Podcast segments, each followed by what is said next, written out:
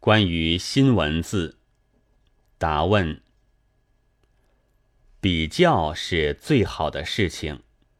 当没有知道拼音字之前，就不会想到象形字的难；当没有看见拉丁化的新文字之前，就很难明确的断定以前的注音字母和罗马字拼法也还是麻烦的，不合实用。也没有前途的文字，方块汉字真是愚民政策的利器。不但劳苦大众没有学习和学会的可能，就是有钱有势的特权阶级，费时一二十年，终于学不会的也多得很。最近，宣传古文的好处的教授。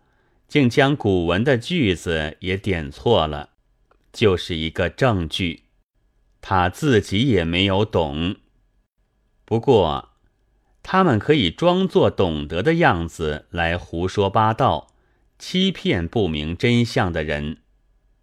所以，汉字也是中国劳苦大众身上的一个结合，病菌都潜伏在里面。倘不首先除去它，结果只有自己死。先前也曾有过学者想出拼音字来，要大家容易学，也就是更容易教训，并且延长他们服役的生命。但那些字都还很繁琐，因为学者总忘不了官话四声。以及这是学者创造出来的字，必须有学者的气息。这回的新文字却简易的远了，又是根据于实生活的，容易学有用，所以用这对大家说话，听大家的话，明白道理，学得记忆，这才是劳苦大众自己的东西。首先的唯一的活路，现在正在中国试验的新文字，给南方人读起来是不能全懂的。现在的中国本来还不是一种语言所能统一，所以必须另找各地方的言语来拼。待将来再图沟通，反对拉丁化文字的人。往往将这当做一个大缺点，以为反而使中国的文字不统一了，但他却抹杀了方块汉字本为大多数中国人所不识，有些知识阶级也并不真实的事实。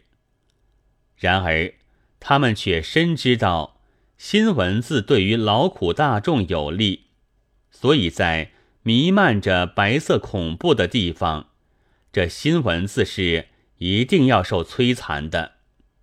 现在，连并非新文字，而只是更接近口语的大众语，也在受着苛酷的压迫和摧残。中国的劳苦大众虽然并不识字，但特权阶级却还嫌他们太聪明。正竭力的弄麻木他们的思索机关呢，例如用飞机掷下炸弹去，用机关枪送了子弹去，用刀斧将他们的颈子砍断，就都是的。十二月九日。